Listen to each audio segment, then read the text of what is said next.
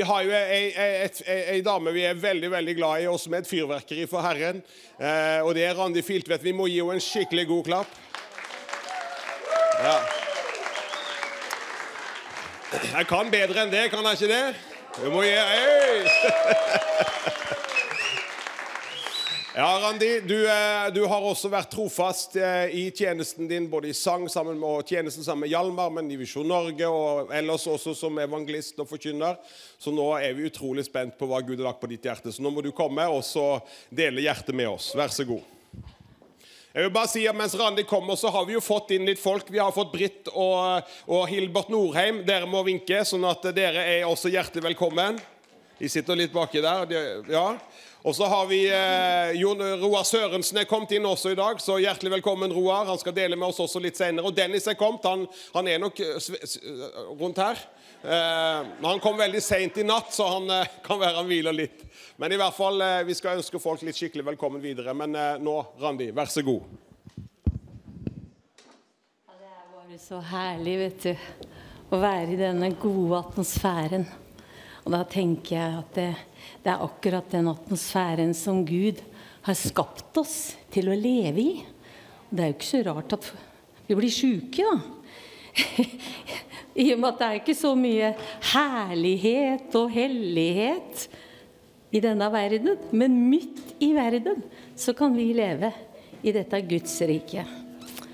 Det er herlig. Takk, Jesus. Skal vi bare synge lite grann? Skal jeg bare finne opp denne her. Kreleine minini wande la corridore la Cristo. Elishalaine minini wande la Cristo. Elishalaine minini wande la Cristo. Halleluja. Jesus, du fortjener alt. Jesus, du fortjener alt. For alt er skapt av deg. Alt er skapt for deg.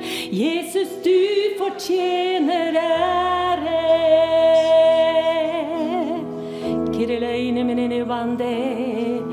Jesus, du fortjener alt.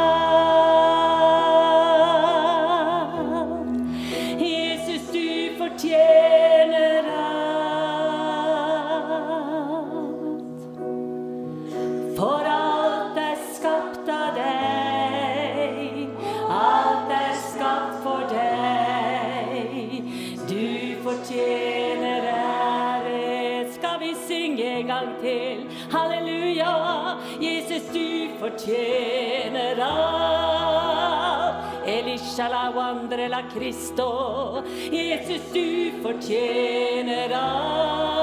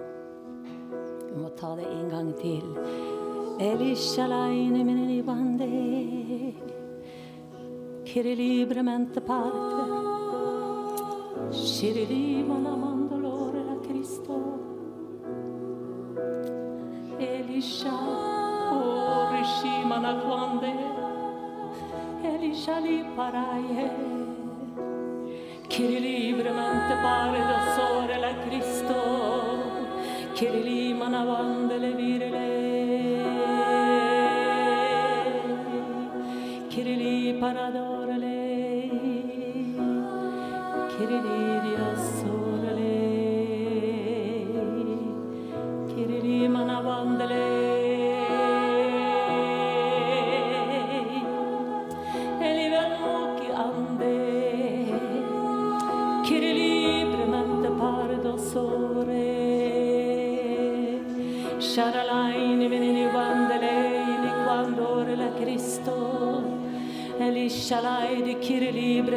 parte. Kirili manavandele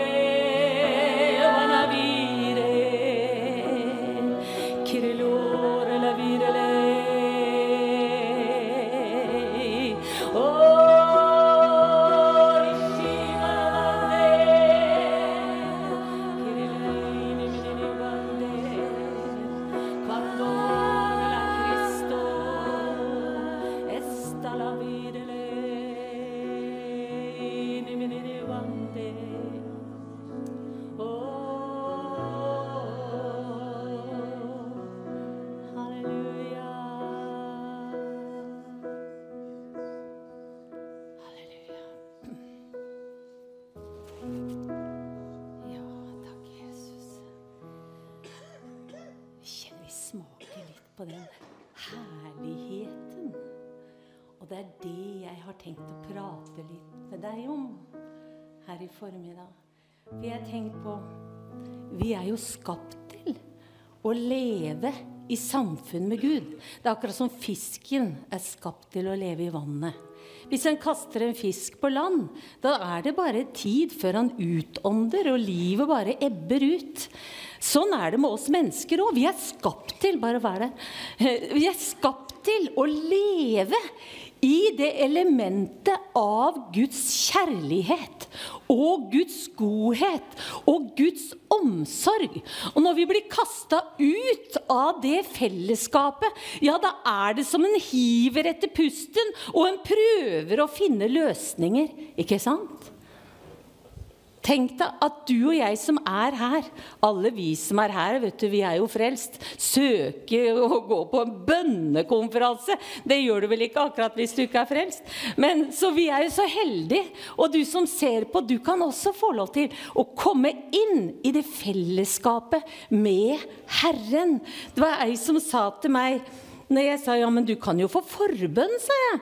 Forbønn, hva er det for noe, sa Er det å be foran det, sa Og da tenkte jeg, kjære Gud, en må virkelig skjerpe seg. Folk vet ikke sånne enkle ting. Altså, en vet ikke åssen sånne helt enkle ting som du og jeg tar som en selvfølge. Folk vet ikke hva det er. Men vi kan få lov til å be med og for hverandre. Mørket dekker jorden, dere. Belgmørket, det ruger over folkeslagene. Men over deg og meg, over Guds folk, skal Herrens herlighet oppgå. Og jeg tror at vi lever i en tid som kommer til å bli enda sterkere nå, med større og kraftigere kontraster mellom lys og mørke. Og det er akkurat som trykket det øker, og det er som presset øker. Og det som er inni oss, det må på en eller annen måte komme ut. For bli, vi blir konfrontert. Hva mener du om det? Liksom? Du må svare på skjemaer, og du må liksom stå til regnskap. Det som er på innsiden, det kommer ut. Både blant Guds folk og de ugudelige.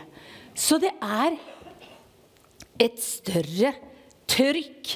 Men vi er i et rike som er konstant, så vi kan jo ikke bygge Guds rike, dere. Det er ferdig bygd.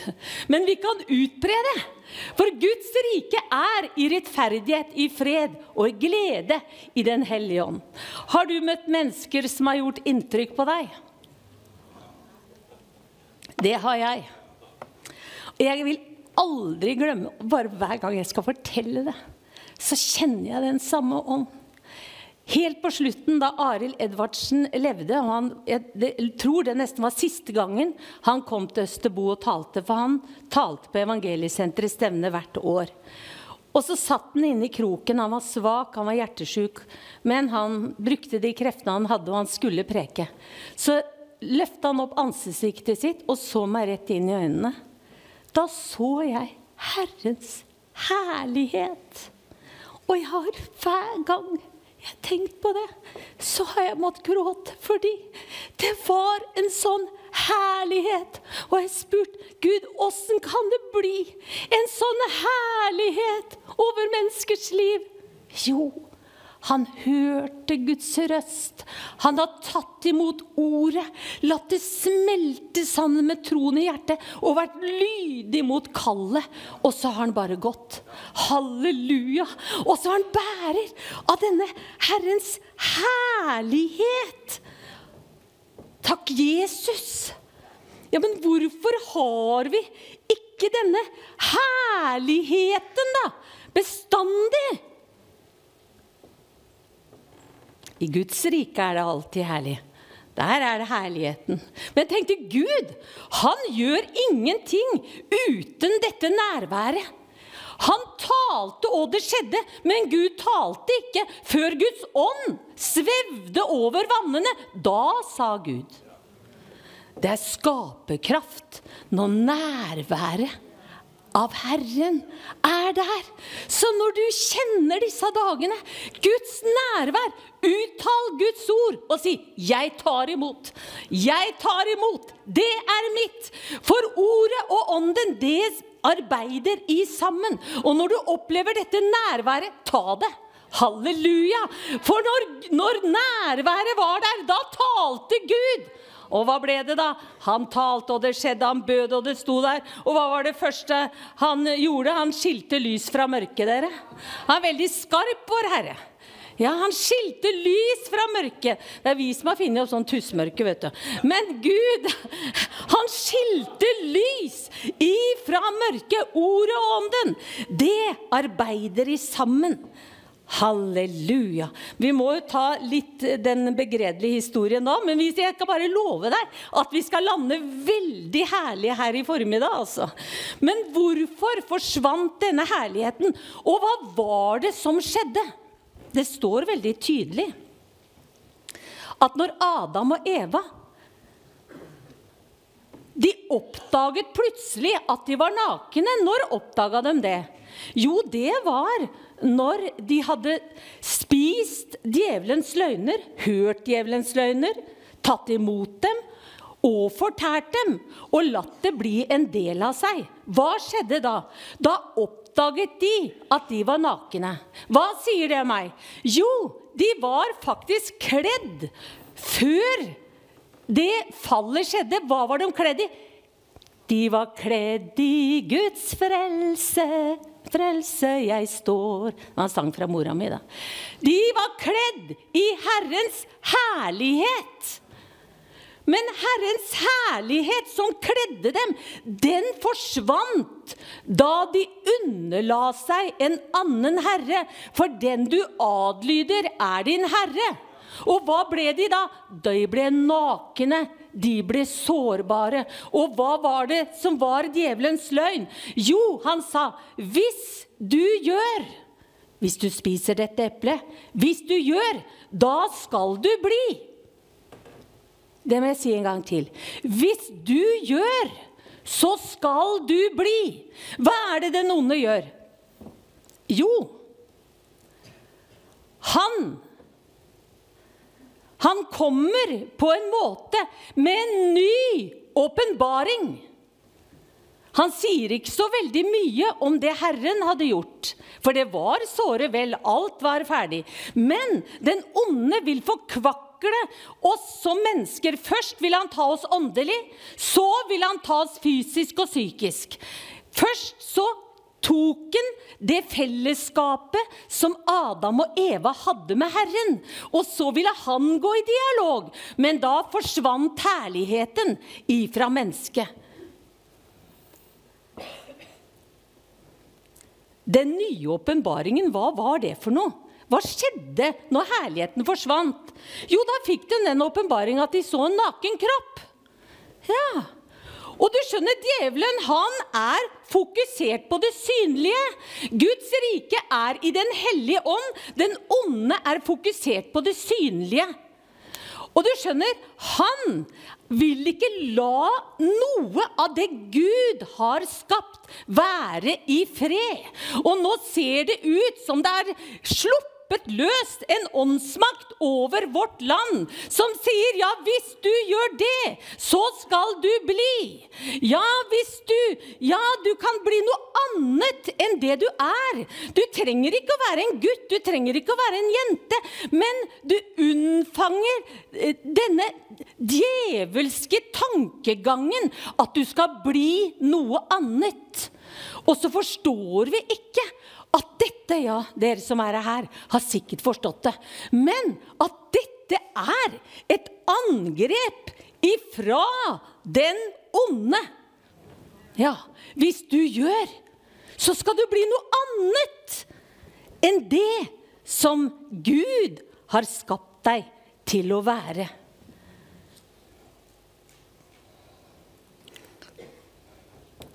Tenk, det første mennesket, det var en bolig for Den hellige ånd. Adam og Eva. Guds nærvære var der. Og når vi synger og tilber og priser Herren, da kjente vi det nærværet kommer med en gang. Halleluja! For det er gjenopprettet på korset. Det er det som er så stort, at vi får lov til å ha adgang inn i det aller helligste. Og det er gjenopprettet på korset. Så vi skal få lov til å bli gjenopprettet til ånd, til sjel og til kropp. Og så skal vi få lov til å se hvordan både Gud og djevelen arbeider arbeider. Vi er ikke uviten eller blind eller døv for hva som skjer i denne tiden. Hva er det som skjer, dere? Jo, den onde taler disse løgnene inn i den oppvoksende generasjon. Og han, og han han prøver seg på hvem som helst. Hvis du gjør som jeg sier, så skal du bli noe annet. Høre og gjøre etter den ondes råd. Da skal du bli. Den onde må også korrigere vår Herre hele tiden. Og nå har det kommet et ny, nytt ord òg nå. Det er kjønnskorrigering. Altså, en må korrigere hva vår Herre har gjort. Men alt Gud har gjort, det er såre vel. Og vi bare sier vi skal få være et folk som skal få styrke den oppvoksende generasjon. Og så skal vi gjøre sånn som, som Jesus opplevdes fra sin far i himmelen. Hva sa Gud? Dette er min sønn. Den elskede. Hør på han. Halleluja! Han bekreftet at han var hans far. Han bekreftet at han var sønn. Han bekreftet at han var elsket. Er ikke det alle de tinga vi ønsker og lengter etter, skal bli bekrefta over vårt liv? At vi er elsket, at vi er ønsket, at vi er anerkjent. Dere, nå vokser det opp en helt ny generasjon som den onde vil ta fra. Denne denne bekreftelsen både far og mor og voksne personer, og enda mer fra Far i himmelen. Det vokser opp en generasjon nå som blir programmert til å bli forvirret. Hva trenger vi da? Vi trenger sunne og sanne og modne mødre og fedre som sier 'Dette er min sønn'. Den elskede. Dette er jenta mi. Den elskede. Tenk om vi kunne få lov til å bety en forskjell i denne tiden. Hva er det? Det er full forvirring. Og den kommer rett ifra avgrunn. Men Gud reiser opp menn og kvinner. Og jeg bare syns det er så herlig, altså. Det er så herlig med Truls Olufsen og de, de folka han har rundt seg. Det er jo folk, er jo folk her nå også. Truls har vel ikke kommet til henne. Hva er det for folk? Jo, det er samfunnsprofeter. Og vi trenger samfunnsprofeter som kan tale inn til politikere, som kan tale inn til statsråder, som kan tale inn Her er det greit, en kan ikke sitte som politiker og liksom plutselig eh, Altså, de bestemmer på en måte De har jo aldri studert biologi og, og sånn. Plutselig oppfører de seg som de er professor i biologi. Nei, liksom, de skal liksom avlyse og legge til kjønn og greier. Nei, vi må tilbake og bli sunne og sindige. Og, og, helt tilbake til det som Gud har skapt. Og hva sa Gud? Alt var såre vel. Det er da den onde kommer for å kludre det til. At han skal legge til noe. skjønner du. Han skal komme med en større åpenbaring. Ja, Men hva blir det? Det blir bare kjødelighet. Og det blir bare ulykke. Guds herlighet og velbehag er over menneskene som er ikledd kraften ifra det høye. Hva blei Adam og Eva? De oppdaga at de var nakne. Fordi herligheten var borte. Og vi leser et annet sted i Bibelen der det står 'bortveket', er herligheten fra Israel. Hvorfor det? Jo, fordi Guds ark var tatt. Hva vil det si? Jo, for Guds ord og retningslinjer var tatt bort ifra folket. Da forsvant Guds herlighet. Hvordan kommer herligheten tilbake? Det er å plassere arken og Guds ord på rette plassen. Halleluja! Du skjønner, en snekker han må ha noe å måle etter. Han kan ikke liksom bare sette liksom, måle, Det hjelper ikke bare å måle en meter hvis en ikke har noe å måle ut ifra. Og nå er det som en på en måte kaster vekk det sentrumet. Hva er sentrumet? Jesus. Halleluja. Lisha kimani contera pardore la Cristo. Halleluja! Han er sentrum i himmelen og på jorden. Han er sentrum i himmelen, og han kom til jorden. Og hvorfor er det så bra i himmelen? Jo, fordi han er sentrum, og alt kaster seg ned, og englene tilber. Og hva er det? Det er fullkommen herlighet. Det er fullkommen glede. Det er fullkommen kjærlighet. Når Jesus kommer inn i vårt liv, hva blir det da? Det blir gjenopprettet en glede. Det blir gjenopprettet en orden. Det blir gjenopprettet noe fullkomment. Gud kommer i vår hjerte hjertets hage. Halleluja! Og da blir det orden. Og når Gud kommer på plass i samfunn og i menighetsliv og i vår familie, og han blir sentrum, hva blir det da? Da blir det orden. Det blir herlighet. Det blir glede. Har du kjent forskjell på atmosfære? Veldig forskjell på atmosfære.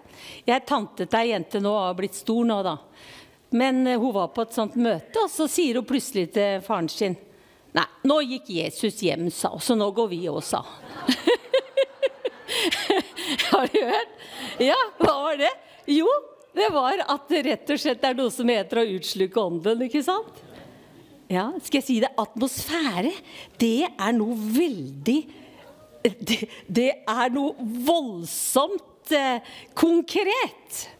Og i 2006, tror jeg det var, da eh, ble jeg spurt av Anne Kristiansen å være med i en gruppe som forberedte at Anne Graham Lotz skulle komme til Oslo Spektrum. Og, ehm, og, kan tro det var kamp. Og så jeg tenker på Birger. Tenk deg den kampen han har hatt før denne samlingen her. Altså Det er som å bli dratt nesten gjennom avgrunnen altså, for at en skal etablere noe i åndens verden. Og tenk, jeg skulle jo ikke være noen leder der. Jeg skulle bare være en av den gruppa som skulle være med å forberede. Og skal jeg si jeg kjente kamp fra før jeg liksom kom meg ut av døra. Og vet du hva som skjer? Jo, først blir jeg rana på stasjonen. Og så når jeg kommer inn på toget, da setter det seg Jeg tror han var satanist. Det var masse satansymboler. Satt han og stirra på meg helt til Oslo. Da tenkte jeg Det var atmosfære. Det var veldig forskjell fra den herligheten jeg kjente da Arild Edvardsen så inn i øya mine, og Guds herlighet fylte hele rommet. Du skjønner, Gud vil at vi skal være bærere av denne herligheten. Halleluja. Og her for en stund siden så opplevde jeg noe herlig. Ja, Vi får jo noen sånne spredte opplevelser da, vet du. Så øh, var jeg veldig salig, altså, men en skal absolutt ikke linke det til seg selv. Det, det, har ikke noe Men Gud, han Det er klart, vi ber og vi holder på. Jeg kom inn i, i togkupeen der, og der sitter det ei dame, og jeg bare ser på, og så sier hun Du, sier hun. Det er noe her, sier hun. Ja, ja, hva er det da, sier jeg. Ja, det er et slags lys, så. Å, er det det, sa jeg. Ja. ja, det er Den hellige ånd, sier jeg til henne. Så sier hun, du, kan du hjelpe meg?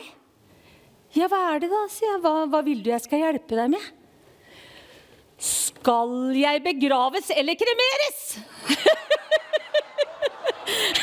det er det rareste spørsmålet jeg har fått! Og da tenkte jeg Jeg måtte summe meg litt. Så tenkte jeg, hva er det hun egentlig sier? Hva er det hun egentlig sier? Så ble det litt stille. Så kjente jeg sånn Guds kjærlighet til denne fine dama. Så sier jeg, 'Er du redd for å dø?' Det var jo det som var problemet. Hun var redd for å dø. Og så fikk vi lov til å be sammen. Så enkelt, hun og jeg. Vi var ikke spesielt lavmælt i kupeen heller. Vi, vi, lot dem høre hva som skjedde, og hun brydde seg ikke noe om det. Ja, for det var en nød som var større. Angsten og frykten for å dø. Tenk deg det, at du og jeg, vi kan være ikledd kraften ifra det høye. Vi kan få være sendebud i Kristi sted. Vi kan få være bærere av trøst og oppmuntring. Vi kan få være bærere av tro, håp og kjærlighet. Vi kan få være bærere av å gi mennesker, gi dem tro for at det finnes en vei videre. At livet er ikke over, men det finnes et nytt nullpunkt ved Golgata. Halleluja, der alle våre synder blir vasket bort. Halleluja. Takk, Jesus. Det er et helt nytt nullpunkt. Hvorfor er det så viktig? Vi ser i Guds ord gjennom hele Bibelen du får gå hjem og studere sjøl. Faktisk, Gud bruker sin herlighet hele veien. Hva gjorde han for å beskytte Guds folk når de dro ut av Egypt? Han satte en skystøtte. Det var herlighetsskyen som skilte Egypten og Israels folk Ser du det? I Herrens herlighet, i Guds kraft, i å være ikledd kraften ifra det høye, da er det en beskyttelse. Halleluja, halleluja. Elia, rabbi, shimana, koini, kito, ande. Halleluja! Ved Hans ånd så skal det skje. Hvordan skal det skje, sa Maria, når hun ble spurt om sa at hun skulle bære fram Jesus. Da kan du snakke om å mangle ressurser, altså. Hun hadde jo ikke noe av det hun trengte for å, for å gjøre det oppdraget. Hun hadde jo ikke en mann engang. Og det sa hun jo. Ja, hvordan skal det skje? For jeg har jo, jeg vet jo ikke av mann. Der kommer det igjen. Halleluja. Jo, hvordan skal det umulige skje? Jo, ved at Den hellige ånd kommer over deg. Og den høyestes kraft skygger over deg. Ja, vi kan vente novene fra dere. Halleluja! Som skygger over oss, som ikler oss, så det, vi kan bære fram og føde fram noe ifra Herren i denne tiden. Halleluja! Takk, Jesus!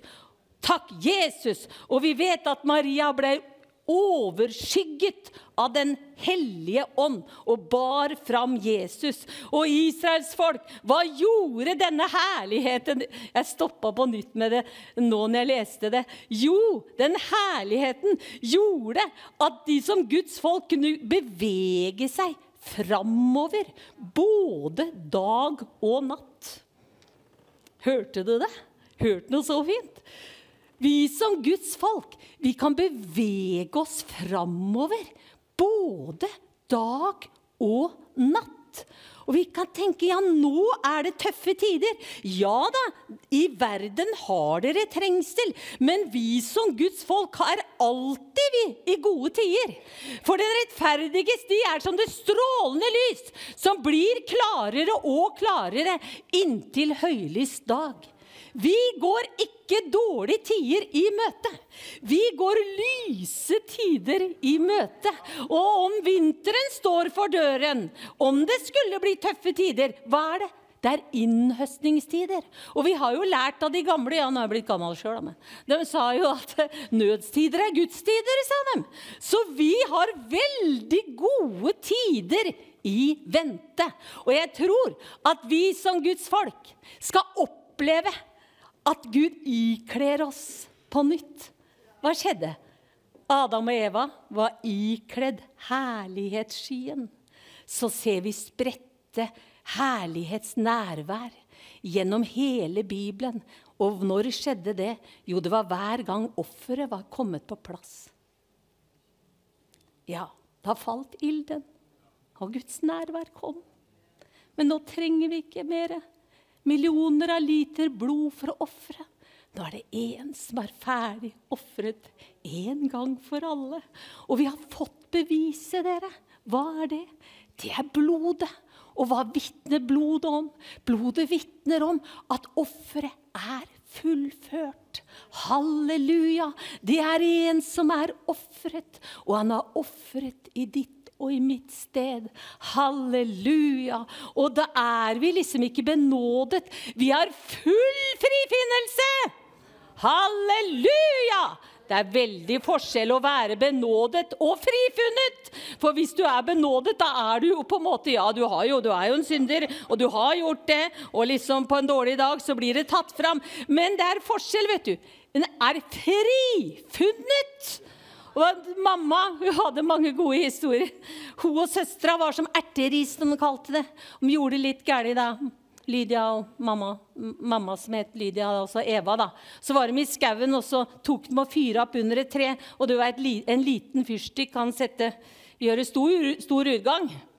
Så dette blei jo katastrofe, ikke sant? Og, og, det var jo gamle dager, så de kunne jo få en sånn dask på baken òg. Jeg vet ikke om det var noe galt, men, men eh, det var jo sånn da. Og så, og så sier, eh, sier Eva til mamma 'Hva skal vi gjøre?' Altså? Hva skal vi gjøre nå når vi kommer hjem til en far? Så sier Eva, 'Jeg går framfor en far, og jeg tar all skyld', sa Det er ikke noe vits i at vi får juling begge to. Halleluja! Og det er så herlig, dere!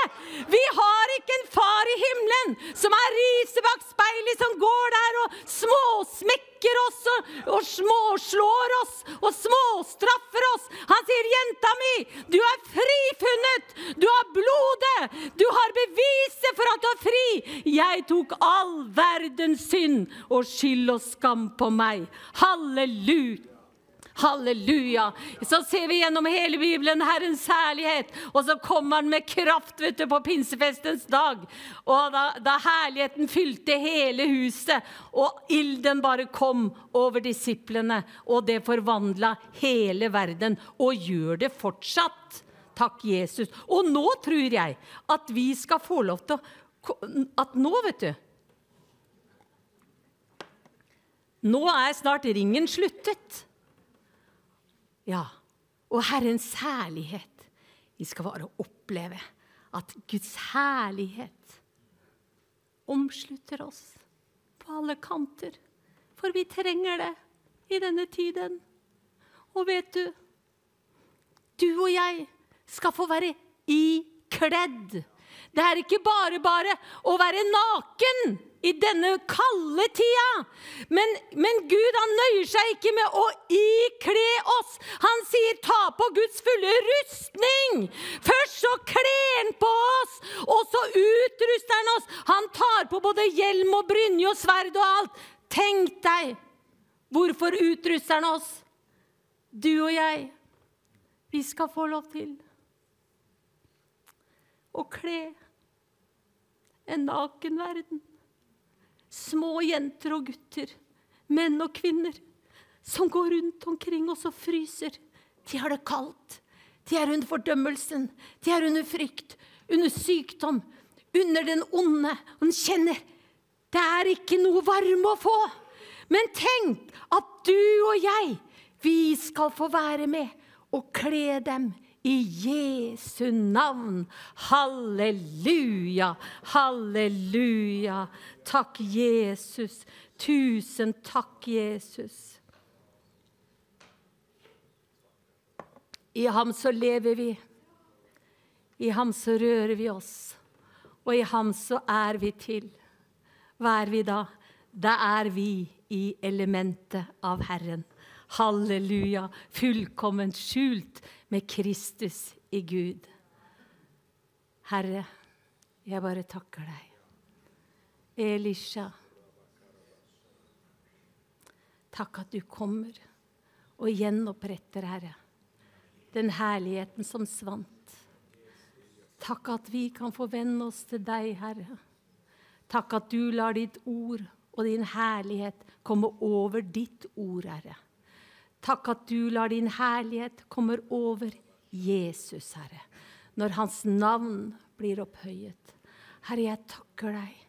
Takk at du, Jesus, skal få være sentrum i våre liv, så din herlighet kan komme over oss. Så vi kan varme mennesker som vi møter på vår vei. Herre, jeg takker deg at vi som ditt folk, Herre, er et lys midt i mørket. Jeg takker deg at det skal få være et tilfluktssted, et sted der mennesker finner trøst og hjelp. Herre, jeg takker deg for en større utrustning. Du ikler oss kraften, og takk at du utruster oss for en tid som denne, for ditt navns skyld, Herre. Amen.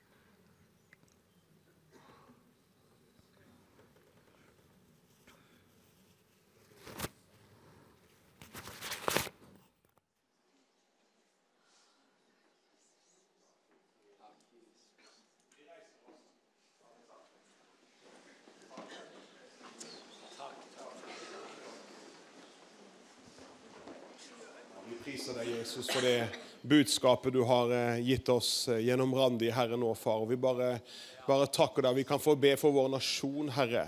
Vi kan be for Norge, Herre. Vi kan be for det stedet vi er, eh, som vi kommer fra, Herre. Vi bare ber at vi skal være med og se og utgjøre en forskjell, Herre. At vi skal få se barn og ungdommer, en vekkelse blant ungdomsgenerasjonen. At, at ikke fienden skal eh, ta dem og, og, og, og, han skal få føre dem bort, Herre. Men vi skal få se dem komme, Herre. I tusentalls, Herre, skal de få komme. Skal de få komme og få møte deg, Herre. Og de skal få se hva de er skapt skapt som, for hvem de er skapt til å være. Og din herlighet skal gå opp over din menighet på en sånn måte at det drar mennesker til deg, Herre. Vi takker deg for at du, Herre, skal føre mennesker ut i frihet, Herre. Fri oss ifra religiøsitet, Herre. Ifra et overfladisk kristenliv, ifra et skinn av Guds frukt, Herre. Men vi ber at din ånd, Herre, skal forløse realitetene i evangeliet, Herre. At din ånd skal føre oss dypere ut, Herre, og vi skal få se en stor fang fangst, Herre. En fangst, Herre, av mennesker i Norge, Herre, fra nord til sør, Herre, der de får komme og få møte deg, Herre. Vi bare priser deg, far, for din herlighet, Herre. Takk at du, Herre Jesus, du sa og du ba at den herligheten som Faderen har gitt meg, har jeg gitt til dere. Halleluja. Hvorfor? For at vi skal være ett, Herre. Og vi takker deg, far, for at det skal forløses i en underbar, på en underbar måte, Herre, i den tiden som kommer fram. Vi er skapt i fellesskap med deg, Herre. Vi er skapt skapt til å leve med deg, Herre. Vi er ikke skapt til å sprelle der ute og finne egne løsninger, Herre, men vi er skapt til å leve i sentrum av ditt nærvær med deg, Jesus, med blikket festa på deg. Vi takker deg for Jeg takker deg for Randi, for den røsten hun er, Herre. Det hun betyr for så mange, far. Du skal la Herre disse dagene også for, bare forløse en frisk olje, Herre, over Randi, Herre, og Hjalmar, Herre, og det som de står i, far. Vi takker deg, Herre, i Jesu navn. All folket sa. Amen. Halleluja. Fantastisk. Takk skal du ha, Randi. Nydelig.